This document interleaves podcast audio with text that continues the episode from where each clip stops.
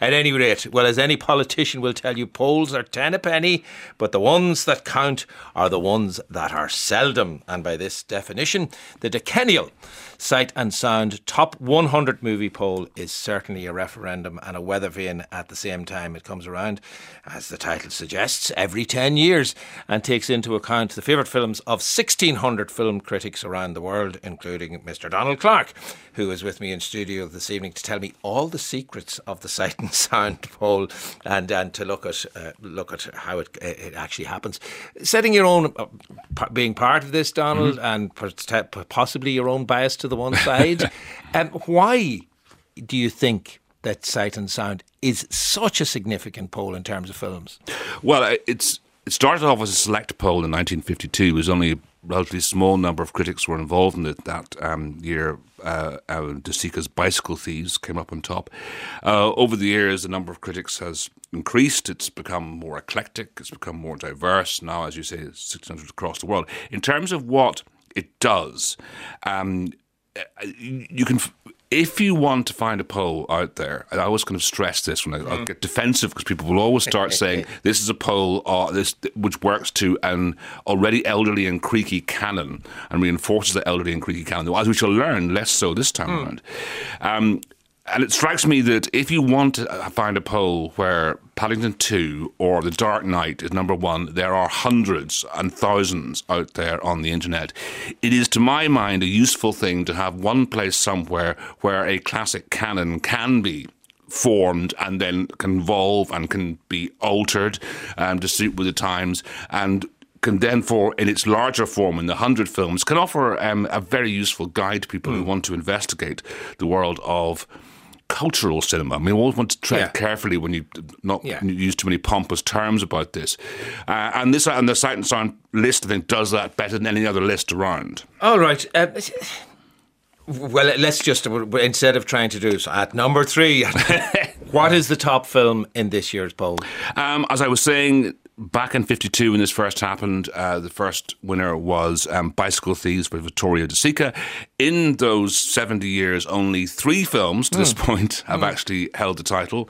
Um, it was Bicycle Thieves then for, then in 1962, it was um, Citizen Kane um, by Orson Welles, which ruled until 10 years ago when Alfred Hitchcock's Vertigo took over. This year, zipping up from 35, is Chantal Akerman's Jeanne Dielman 23 Quai de Commerce 180 Brussels. I'll be calling it Jeanne Dielman ever, ever from this point onwards, um, which reflects very much, I think, the how the discourse has gone over the last 10 years in the world of film criticism. Um, to a greater point than at any stage before, we have been discussing the underrepresentation of women in film. We've been also discussing the underrepresentation of people of colour in film, but in particular, I think the conversation when it comes yeah. to, for example, major film festivals, when it comes to what studios are commissioning, has happened around women. And so it is not enormously surprising that a film you could argue has been seen as the most respected feminist film of the last 40 or 50 years has ascended to the top, even if it's raced all the way up from the mid 30s. And that is quite a jump from, from 35. Uh, to what extent then, uh, when the poll that are you and 1,599 other critics uh, uh, from around the world, are you given any guideline as to what sort of criteria you should use when compiling a top list? Not really. There, there, there is um, there's um, a um, uh, th- there's a bit of document that you get whenever you're invited um, to, to, the thing, which says something to the, to the effect of I, I can't quote directly mm. from it that they're looking for the greatest films of that period, but you can define great however you wish. Uh, I mean, I think in that case, I mean, there are some people who take this, who take a very classical approach to that and and look look at their list and say which of these films in 50 or 100 mm. years times is most likely to still be regarded highly which i suppose is what i do to an extent in my list but at the same time like a lot of people i do kind i do think that it's worth looking at the last 10 or 15 20 years and saying which what what film in there hit you made you go yes made you react most positively, and may or may not last in Yeah. the last 20 or 30 years after that. But nonetheless, you know, we have to some extent guess about how posterity is going to affect our critical choices in this list. And obviously, they, they take the 1600 responses and then compi- com- bring them all together and work out from that what is, is Yes, number and one. so you have a, quite a number of ties. Even with that Yeah. number, when you get down below sort of 30, there are Yes. ties in almost every uh, place Yeah. after that, even with this number of voters. How worthy a, a top film do you think Akerman's film is? I think it's per- I think it's a perfectly reasonable choice. Uh, I think uh, it was not in my top ten. Um, I think even its greatest acolyte would say it requires some work. Um, uh, uh, the film lasts about three hours. Involves a woman in Brussels who um, is is observed going through her day. She's a widow, a mother, going through her day in v- rigorous detail. So when she cooks um, uh, a veal cutlet, you get to see the entire process from a static camera. Um, uh, I mean, I, it feels almost like a joke to say I won't give away the ending because we're not talking about an Agatha Christie Yeah. story here, but it does ultimately end in a in a moment of violent catharsis. But for the most part, is a rigorous detail, and she was quite clear, Akerman, um, about what she was up to here. I mean, she thought she commented on the fact that there is in cinema a hierarchy of incident. That is to say, car crashes and Yeah. gunshots and explosions are are rated more important in terms of the camera's eye than are doing the dishes, cooking the meal, and doing the things that a woman is. Woman, a, a woman is was then and still Yeah. is in many places required to do in her daily life. And it has been seen very much uh, in terms of that feminist discourse. Yes. Uh, how influential has it been in that particular area of filmmaking Well, and in filmmaking in general? Enormously so, I think. I mean, obviously, you- you'll you will you will um, search in vain to find its influence in Black Panther, but certainly filmmakers like Gus Van Sant, uh, a, a male filmmaker, but particular female filmmakers who emerged in the twenty or thirty years afterwards. Many of them have regarded it as a kind of sacred text, and it took a while to get there. I mean, it was released in 1975, and it, it was always well reviewed, but it probably took 20 or 30 years before it bedded down and and got the hmm. reputation that it had uh, today. Put it this way: when people were talking about this poll, and I can assure you that um, the film community babbles about this poll incessantly. I mean, the- when the moment it, the vote took place, which is a good three or four months ago, people were uh, getting incessantly talking about it, and it, I, I, certainly people felt that if there was going to be a film directed by a woman, that number one, it was going to be this. Um, I mean, it might have been a Claire Denis film. Claire Denis has a film in the, in the uh, top 10, uh, Beau Travail, but the problem with Claire Denis is that Claire Denis has too many choices. She has four or five films that could have made it into the top uh, 10, whereas Chantal Akerman has is many great films, but one in particular that was always going to be at the top, and that was uh, Jeanne Dielman. 60, what, uh, let me do the maths, 50 years, in fact, sitting at the top was Citizen Kane. Yes. Shall we, why, and yes, we quote, most definitely shall listen to a little bit. Um, Orson Welles as Charles Foster Kane, of course, the media mogul here, in bullish form as a fairly idealistic young newspaper publisher. at this stage of the film, he's young and idealistic at any rate. Charles, I think I should remind you of a fact that you seem to have forgotten. Yes, That you are yourself one of the largest individual stockholders in the Public Transit Company. The trouble is, you don't realize you're talking to two people. As Charles Foster Kane, who owns 82,364 shares of public transit preferred, you see, I do have a general idea of my holdings. I sympathize with you. Charles Foster Kane is a scoundrel. His paper should be run out of town. A committee should be formed to boycott him. You may, if you can form such a committee, put me down for a contribution of $1,000. My time's On the other hand, I am the publisher of the Inquirer. As such, it's my duty, and I'll let you in on a little secret. It's also my pleasure to see to it that decent, hard-working people in this community aren't robbed blind by a pack of money-mad pirates just because they haven't anybody to look after their interests. I'll let you in on another little secret, Mr. Thatcher. I think I'm the man to do it, you see. I have money and property. If I don't look after the interests of the underprivileged, maybe somebody else will. Maybe somebody without any money or property. Yes, yes, and that yes. would Money be too and property. bad. Well, I happened to see your financial statement today, Charles. Oh, did you? Now, tell me honestly, my boy, don't you think it's rather unwise to continue this philanthropic enterprise?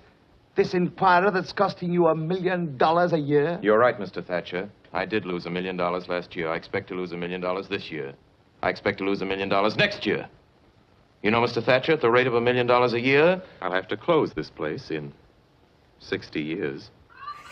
a really funny film. I mean, it's one thing people forget. It's interesting. People get quite pompous about Citizen Kane and say, "Why? Why should I watch this dreary Well, it didn't even have the little film?" bit of, you know, uh, wah, wah, wah, corners Yeah, at the really end good- of it, it's you know, in good case fun. you didn't know he was cracking It's a funny. We're talking about there in the, when we're listening. We to should that. just explain that because obviously we, we were playing a bit of Citizen Kane because for uh, it was the film at the top of the uh, Sight and Sound poll, the best, best films of all time type, type of poll for 50 years. Yeah. It was there. Donald Clarke is part of the, the jury, along with, I should mention, um, your colleague Tara Brady, also a regular reviewer on this programme, and Ruth Barton, uh, arena reviewers who are part of the 1600 critics who, who voted in this Sight and Sound poll. So, um, how far has has Orson Welles slipped? Will it take him 60 years to get to the bottom of it? Well, he's not gone far. Um, interesting, everything has changed and nothing has changed in this poll. In that we have, you know, in some ways, a surprising number one that's come more or less from nowhere. Um, but two, three, and four are Vertigo. Citizen Kane and uh, uh, Ozu's Tokyo Story, which were one, two, and three last time around. So basically, they've been knocked down one Yeah. place and it remained in exactly the same order. Look at the top ten. Number five again reflecting perhaps some kind of cultural changes. Wong Kar-wai's in the Mood for Love, which is not so much significant that there's an Asian film in there because there are plenty of Asian films. What's significant there is it's from 2001. And one thing, it's interesting that when I was writing a note about this a few, a few days ago, um, I was saying in the next few days we're going to have the same Yeah. conversation, people complaining about the fact this is old, old, old films. And if you look at the top 10, the average year is 1967, which is you know f- over 50 years ago.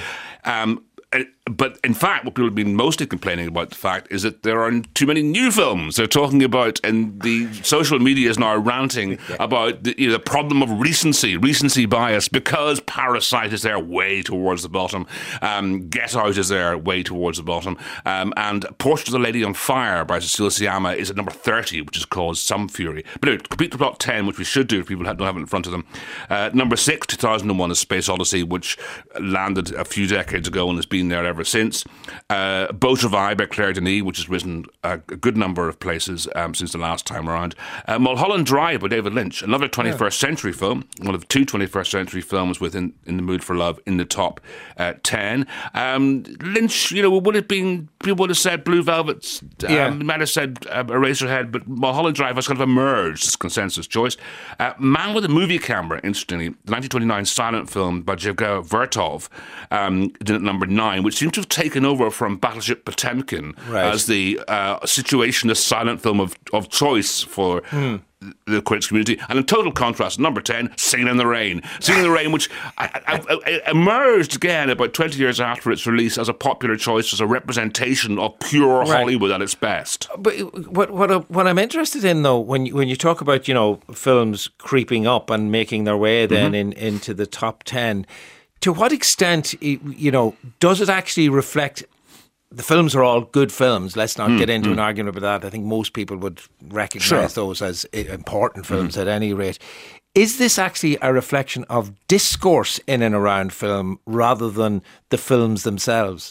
Well, the older films don't shift that much. I mean, as we just as we just discussed, um, we have still in the top five. We have like three films wedged in there in the yeah. same place they were in um, te- ten years ago.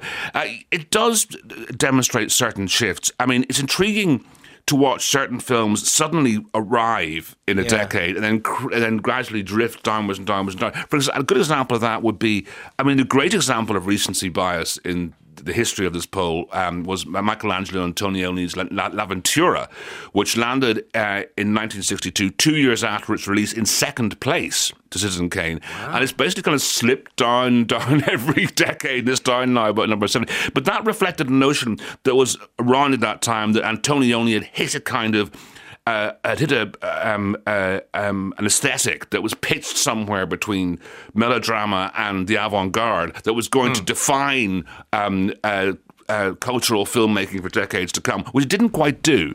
But that's an interesting example of film which comes out of nowhere and then doesn't quite lodge. In total contrast, looking at the first poll in '52, um, Chaplin had two polls in the to- two films in the top three.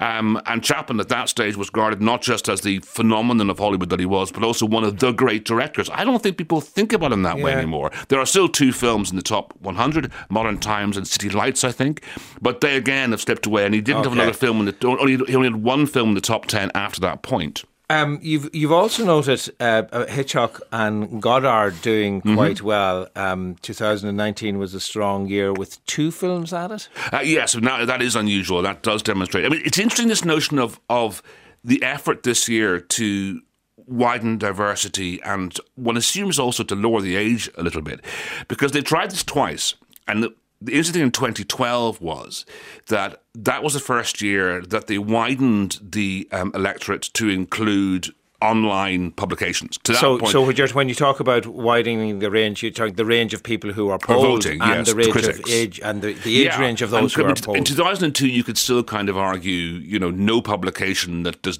a pu- publication that does not have a physical form can't be regarded seriously. Um, you couldn't do that any longer in 2012, and so the age.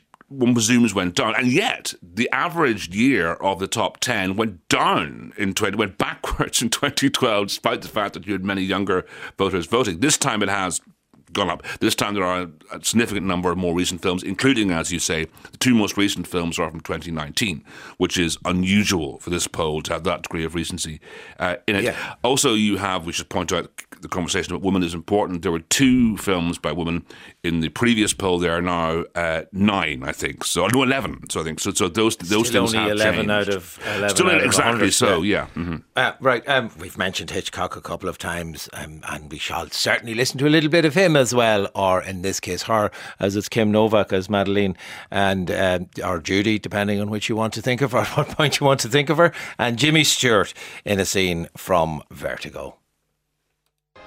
You believe I love you. Yes. And if you lose me, then you'll know I. I loved you and I wanted to go on loving you. I won't lose you. Let me go into the church. Alone. Why?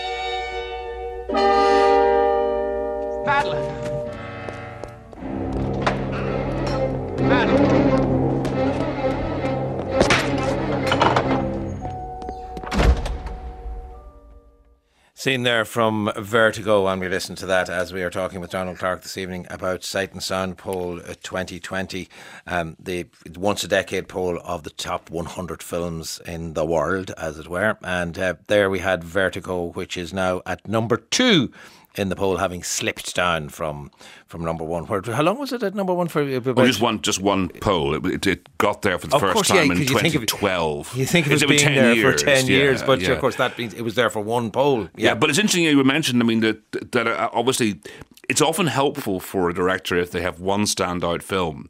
Um, so it's interesting. Hitchcock has managed to win in one in one year and comes second again uh, a decade Yeah. later, despite the fact that he is, as you mentioned, along with Godard, the most mentioned um, Yeah. director in the poll. Four films there with North by Northwest, Psycho, and Rear Window um, being the other three in that list. So it is a real testament to the staying power of Hitchcock among critics that he can win the poll one decade, still come second, despite the fact that he's among he's the most mentioned, jointly the most mentioned filmmaker on the hundred. So, uh, how strategically did you vote Donald Clarke? Because uh, give, give us a sense of maybe give us a couple of your, the first two or three on your own personal top ten. Well, I, not very strategically, I would say. I mean, I only have, I think, I have three, two that have made it into the top um, 100. Stalker by uh, um, Andrei Tarkovsky, which is floating around there, uh, there somewhere, and uh, Ugetsu Monogatari by Mizoguchi.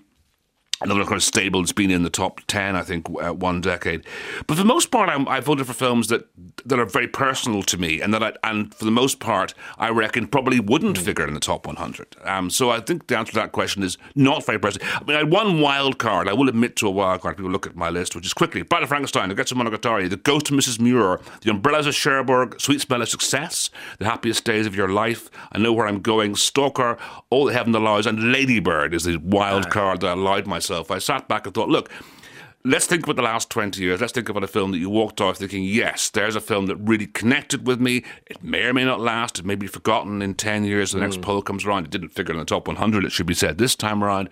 But that was a film I really felt that connected with me. And I felt no guilt or um, Yeah. or, or, uh, or, or And is- is lack there- of professionalism in picking it. Yeah, is there kind of a thrill if you see one of your own films uh, doing quite well? I suppose not, because I think we know what's going to do well. I mean, you know, I mean, in my, I mean, both Stalker and Ugetsu Monogat- Monogatari have been there before. Stalker hasn't been in the top ten, but but Ugetsu has been in the top ten. So you kind of know the ones.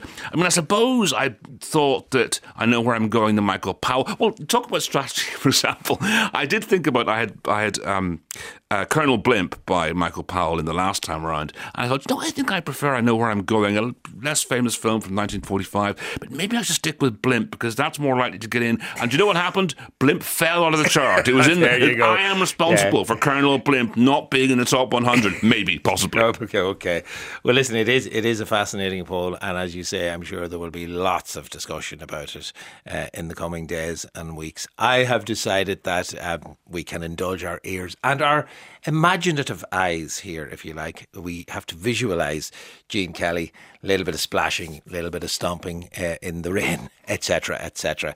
Uh, singing in the rain. What number is it at now? 10. It's at number ten. So oh, Just the mightn't top be- 10. Mightn't be there in in in in in. in Well, it uh, re-entered, in- I should say. in, in the next in the next uh, thing. Okay, so um, Tara Brady, Ruth Barton, as I said, among the uh, and Donald Clarke, uh, the three Irish or three of the Irish people and critics who vote in that particular poll, so the Sight and Sound poll 2022. A little bit of singing in the rain.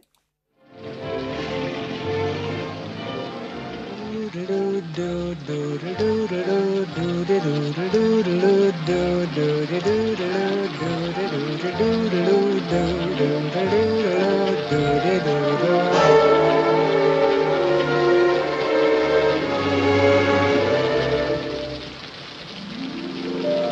singing in the rain, just singing in the rain. What a glorious feeling, I'm happy again. I'm laughing at clouds so dark up above. And the sun's in my heart, and I'm ready for love. Let the stormy clouds chase everyone from the place. Come on with the rain, I've a smile. Ah, of course, you've got a smile on your face, and anybody who doesn't have a smile on their face listening to that needs to think about it just on this Friday evening, is my advice. Singing in the Rain, number 10 in the Sight and Sound poll of 2022.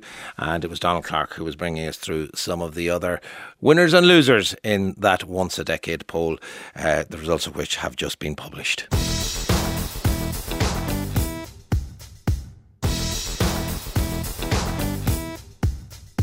The Patient is a 10 part drama centering uh, on a successful psychotherapist, Alan Strauss, played by Steve Carell, and his unusual patient, initially known as Gene, but we later find out is called Sam, and he's played by Domhnall Gleeson. Although presenting as a discomforting character from the outset, Gene, whose real name, as I said, is revealed as Sam, reveals his true character when he kidnaps and imprisons Alan, his psychotherapist, and starts to open up about his dark and disturbing urges. The series has just started on Disney Plus, where two of the ten episodes are currently available.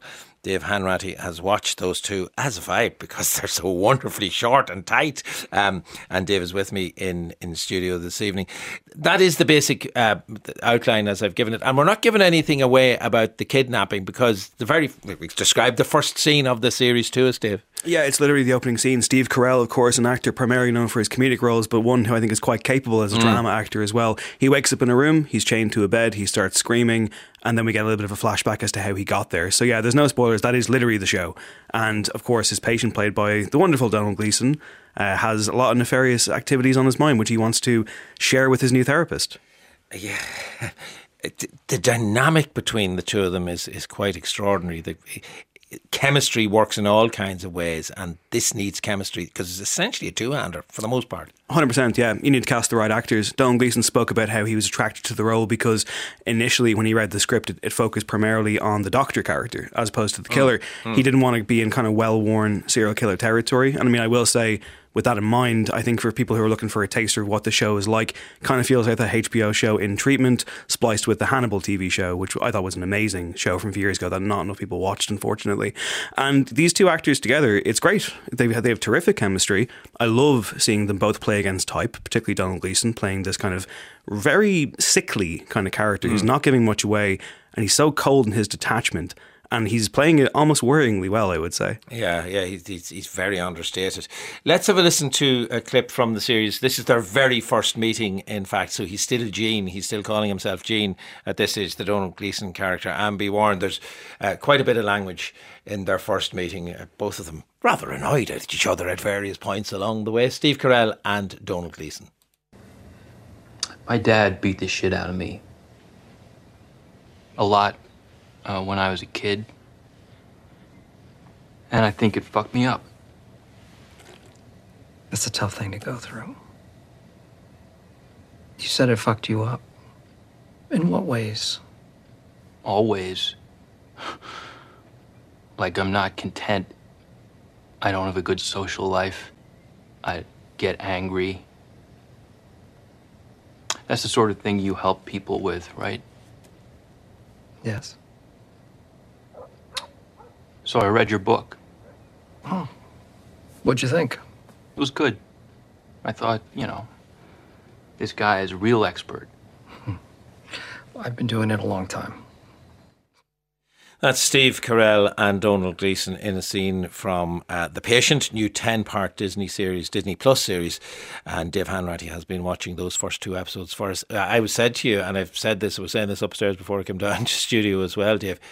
These episodes are 23, 24 minutes long. A, a, television half hour in the olden days when you would have had an ad break in the middle, that would have filled the half hour out.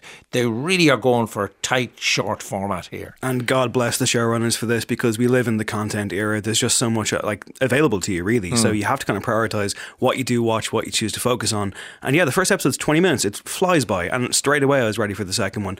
And I really want the third one now. It is tantalizing. And even listen to that clip that we heard there. This could almost be a radio play. So mm. much of this goes down to their dialogue, their interplay. They both sound so rich with what they're doing. The dialogue isn't necessarily like, you know, totally revolutionary, but I, it's such a great hook, isn't it? I mean, we've seen serial killers in therapy before. Sorry if I'm spoiling that he's a killer. He is. Yeah. It's again. But that's clear. Again, it's straight away. From the outset, straight yeah. away. Like like that's it hits the ground running so fast. Yeah. You know, you're told who is who very very quickly. It's not like a halfway through the season thing. But we've seen this before. We've seen it before in like you know the Thomas Harris books. We've seen it before. John Cusack and Grosse Pointe Blank in a more comedic version of a killer going to a therapist.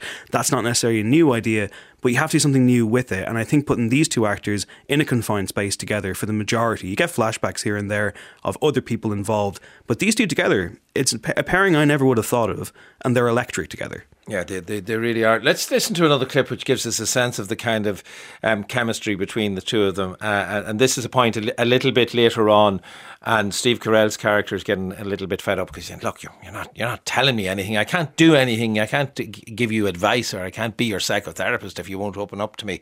And this is the interaction between once again Steve Carell as the the therapist and Domhnall Gleeson as the patient, who's now revealed that his actually his real name is Sam, or he says his real name is Sam. Gene, Sam, you have to listen to me. I am listening. I am listening. I know how to listen. I understand this is upsetting for you. I get that. It's a little scary, but this is the only way that I could. I, I need help. I want help. I'm asking you for for help. You said therapy can't work if I'm not truthful. I know that you're right, so No, no, you don't understand. I don't I don't think you know what you're doing to me. I realize it might take you a little time to get used to what's happening here. Whatever is troubling you, we can address it, but not here, not like Dr. this. Strauss, I have much bigger problems than your other patients. I have a compulsion to kill people. A compulsion. Yeah, I do it. Sam. I don't mean just once or twice. Every once in a while, I just do it. And this has gone on ever since, uh, for a long time. And I know I'm fucked up. I've read all the books, almost everything about uh, people like me, people who do this stuff, and I can't. I want to stop. I want to stop, says Domhnall Gleeson as Gene, or is it Sam? Or will we find out in episodes 3, 4, 5, 6, 7, 8, 9, or 10 that in fact there are a whole other bundle of names that he may or may not use? Steve Carell there, I mean, as the psychotherapist, it's, it's one of the, you know, you mentioned it at the top, Dave, this idea of Steve Carell as the comedy actor. You know, we know him from Anchorman, we know him from The Office, we know him from the 40 year old virgin, but Steve Carell has got serious dramatic chops and he shows them here. He does, yeah. And like it's a tough role. I mean, you could argue that Gleeson has the more showy role, although he is underplaying mm. it. You heard it there in the clip yeah. as well. He's holding a lot back. It's a very sickly kind of performance. I think I've already said. You know, he's kind of playing with the idea of a killer essentially and rejecting the, mm. these these tropes. And Carell has to essentially try and win him over, keep him from killing someone else, keep him from killing him, try and figure out a situation, try and potentially escape, all this kind of stuff going on. And a lot of it is just in his eyes. A lot of it is yeah. just in his face. You know, he's got a moment early on where he kind of screams, and you can't help but be brought back to the comedy Carell because you're so used to it. But once that's gone, and it's gone pretty much straight away, you're like Absolutely, like. yeah. I mean, and you think of him in The Big Short, or you think of him in Foxcatcher and films like that. He He's proven this ability uh, previous to this, and, and like you, pretty quickly yeah, I wasn't. I wasn't looking for any laugh lines. In fact, I got I got frightening laugh lines from Domhnall Gleeson, who is really good in this. He's great. Yeah, and I think ultimately like you have to have actors who can make this work. It's an unbelievable situation in one respect, but also, you know, like I mean look at the statistics and true crime documentaries that we see all the mm. time, showing this perspective I think is quite interesting. And again, as you said before, keeping these as breezy short episodes, it does leave you hitting that kind of repeat button. And in, in the binge age, you know, when you like there are so many shows that kind of spin their wheels, maybe two episodes too many per season. With this one, I'm like this is such yeah. a refreshing thing. And the other side, if, you, if you have a busy life, many people do have busy lives, you know, by the time you get to sit down to watch the television, you're only going to get a half an hour of it before you fall asleep anyway. So these episode lengths are, are absolutely perfect. Ep- episode two ends with a real cliffhanger down to find out what'll happen next. And we, we should get, is it two episodes probably or one episode per week? Or we do know, do we know that yet? Um, I think the rotation's one per week per now. Like it has aired in the States. It is a 10 episode season. So it's basically been transferred now to European audiences. So uh, I hope it's two episodes a week because I really want to keep going yeah, with this. Absolutely. That's uh, Dave Hanratty speaking to us there about The Patient, new 10 part series streaming on Disney Plus. First two episodes available now, and further episodes to be drip fed to us over the coming weeks. Friday evening, final half hour, which means that it must be time for our album reviews. First up will be Canadian punk rockers White Lung, uh, White Lung, who crank everything up to 11 and possibly beyond that one last time on their farewell album Premonition, an album which the band says is all about birth and rebirth. We will then go to singer songwriter Sophie Jamison as she wrestles with her demons in her long awaited debut album Choosing. And finally, South Korean rapper RM of BTS fame documents the end of his 20s on his solo debut which is simply called Indigo. Our reviewers this evening, Brian Boyd and Zara Hedderman. We will start with uh, White Lung.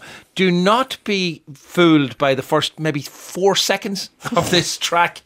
It, that's the only quiet bit, probably almost on the entire album. So um, either turn your volume down or up, depending on your taste for White Lung.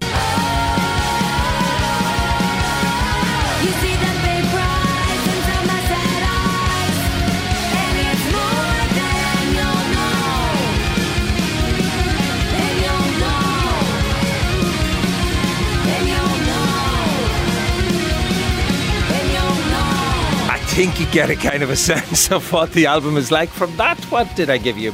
About a minute of the opening track. Hysteric, well named opening track from Premonition by White Lung. Um, Brian, I suppose if you think the music is too loud, White Lung are not for you. If it's too loud, you're too old. And that was one of their ballads. the thing, the thing about the White Lung, their Canadian band, this is their uh, fifth album, and mm. they've announced they're breaking up. They're not neo punk. They're not post punk. They are punk. They are no nonsense, heads down, sleeve sleeves rolled up, rock and roll. It's this album. You you might need to go for lie down halfway through because it's relentless. Yeah, It's, relentless for 29 minutes and 30 seconds. I mean, it's a short album. There's there's no mid tempo. There's no slow tempo. They have just they've one gear, and they go for it. It's like Metallica and the Ramones having a fist fight in an alley.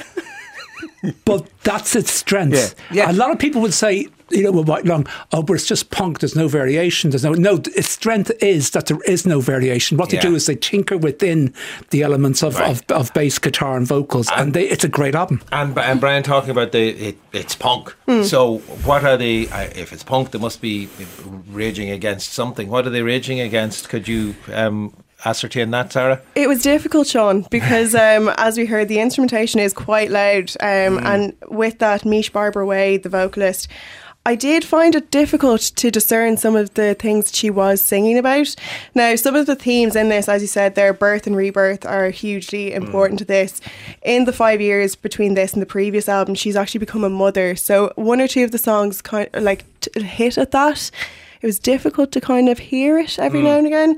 And then there is another song where she is also talking about it's the first album that she has written sober. So she gave up alcohol in the interim between those two albums as well. And I think there's a song tomorrow where she is talking about that. Yeah. So it does, dem- it's a very demanding album, as we heard. Hmm. And it does demand you to really pay close attention. I could only really make out the lyrics when I had my headphones in and not that I had to have the volume up, which was Yeah. having your headphones in is quite a challenge. Yes. Yeah. However, yeah, yeah I, I would say you said they have one gear. They do kind of take maybe a, a shift down sli- ever so slightly on under glass. But That's yeah, that's an interesting Yeah. song. That's influenced by Sylvia Plath's The Bell Jar. Yeah. And again, what Sarah was saying, you have to sort of really pay attention to work out. But there were some great lines I thought when she sang, "Oh, what a waste to be burdened with the hollow demands of another man's head."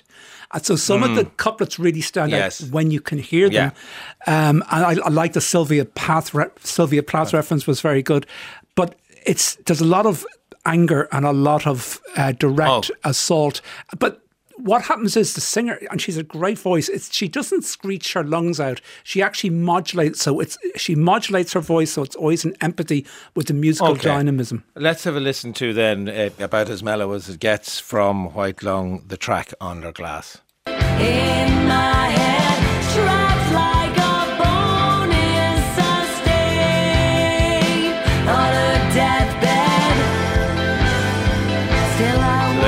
The quiet track, as it were, on um, the Premonition, the new album and final album, they tell us, from Canadian band White Lung. And we all nodded in agreement uh, that there's a real t- sound of the cranberries in the midst of all of that, Sarah. Yeah, absolutely. And it was only till you had pointed it out there, Sean, over the speakers as well. It's it's more evident.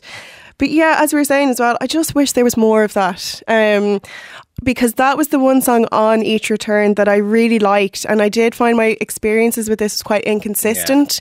You really had to be in the mood for this. And it was very claustrophobic and it did make for a stifling listen.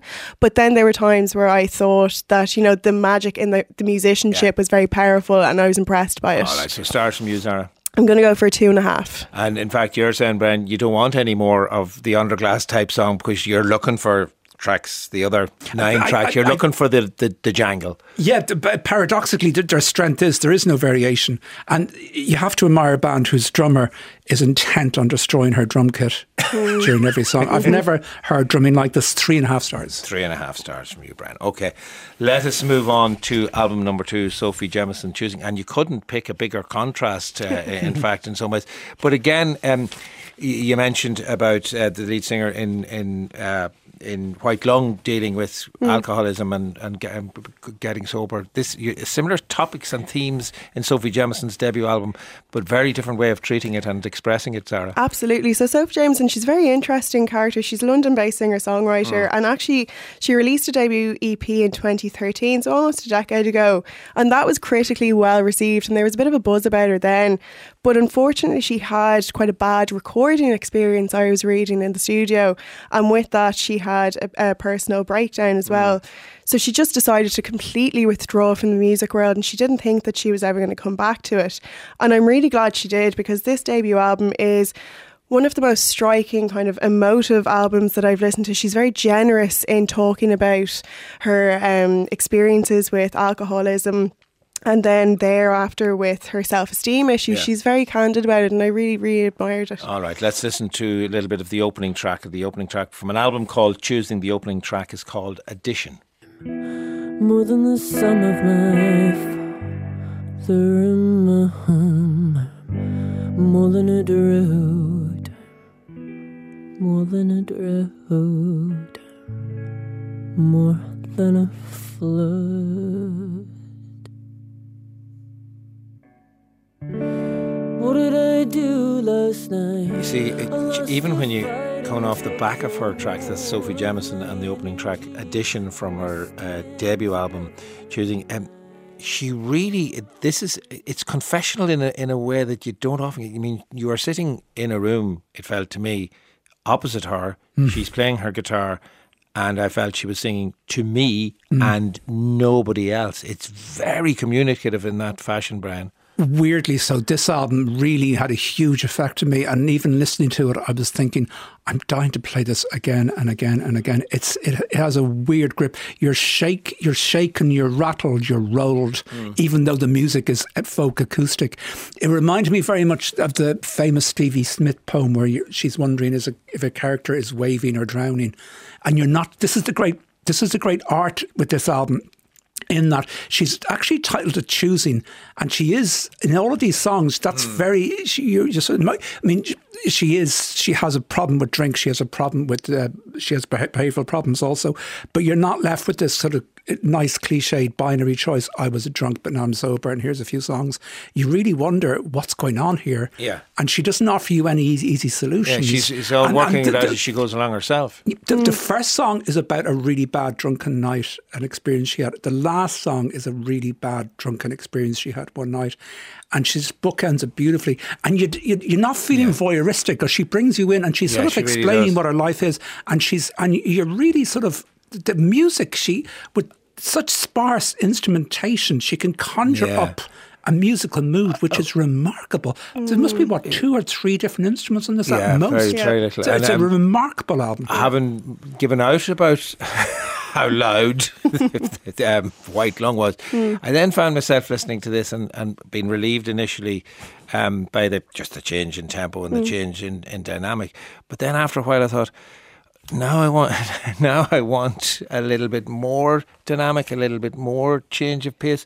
Did that uh, strike you, Zara, that perhaps this was very samey in a different way from White Lungs very samey? Do you know, initially, I on my very first listen, I did think that, but actually, the more I went back to it Mm. and spent quite a lot of time with it, you really do appreciate the subtle intricacies of this. Like as Brian was saying, a lot of the songs are mainly just like one or two different instruments, and she really um, uses effect pedals to her advantage. But she does, I think, mix things up with say songs like "Empties" or "Runner," Yeah. which is brilliant. Well, and it Runner's has- very good because at, at the very end, you're, you're, you're, it- it's it as if she's outrunning and it gets gallops, faster and faster. So. I did think that she had a very, um, she was very good at slowly building songs up, but you didn't, I felt anyway, didn't get fed up with the process. Okay, empties you mentioned there as well, which uh, uh, this is about as upbeat, I Yeah. think, as, as the record actually gets. Less of a listen to that. You better not leave me standing in my empties.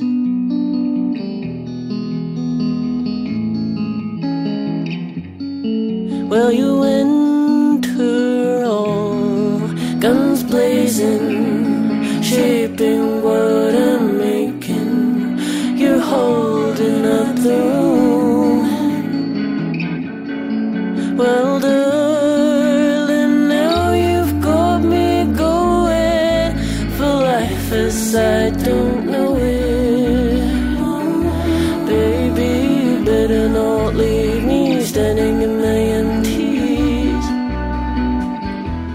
Empty is the title of that track from Sophie Jamison from her debut album Choosing. Um, and we're all kind of, I think, quite uh, seduced isn't the right word, but kind of uh, involved in what she's telling us and here. Intrigued and and um, there's an almost gothic horror type appeal, and sometimes you feel like you're listening to conversations that you've no right to be listening to.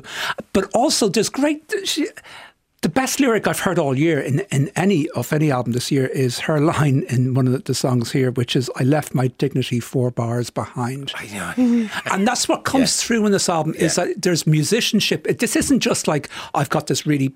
I've got this really awful story to tell about my drunkenness and my and my um, maladaptive behaviour, but she backs it up with a musicality, which is, Yeah. I think this will win the Mercury Music Prize. Year. There's a big prediction. There I you go. this is a, this. Um, I- we'll, we'll hold you to that, Brian, now when the time comes. So, Yeah. stars from you on this one, Brian. four, four and a half. I think people, it's an album that I'll come back to again and again and again. All right, four and a half for Sophie Jamison and choosing from Brian. And what are you saying, Sarah?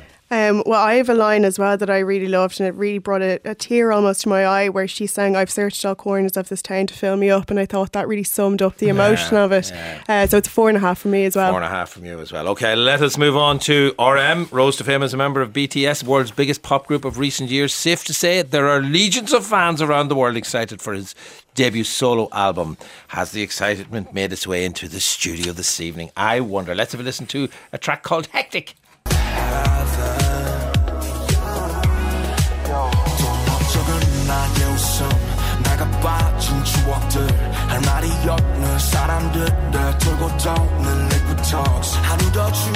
Ah yes, my head is nodding, my foot is tapping and Zara Hedderman, you said exactly the same thing. This one got you on the couch it this is. afternoon. It did. That's um, um, uh, RM of BTS fame and his solo album which is called Indigo. It is, yeah. No, I did really enjoy that song this afternoon when I was listening to it. And I did, like, I went into this with little expectation. I'm not a massive BTS fan, but I did like how this album had a bit more kind of suave and sophistication to it than the BTS stuff. I mean, there's Erykah Badu was on here, Yeah. Anderson .Paak. So I was surprised when there was some kind of good grooves. Now, it is overproduced. But within that, you know, you did have songs like Hectic, which in the moment it got me. Will I be Yeah. returning to this? Probably not. Brian, as a lifelong BTS fan, how do you feel about this? B- BTS fans are still chasing me around the internet after I didn't like the last album we reviewed it in this show. Still, Ah. Here we go Um, again.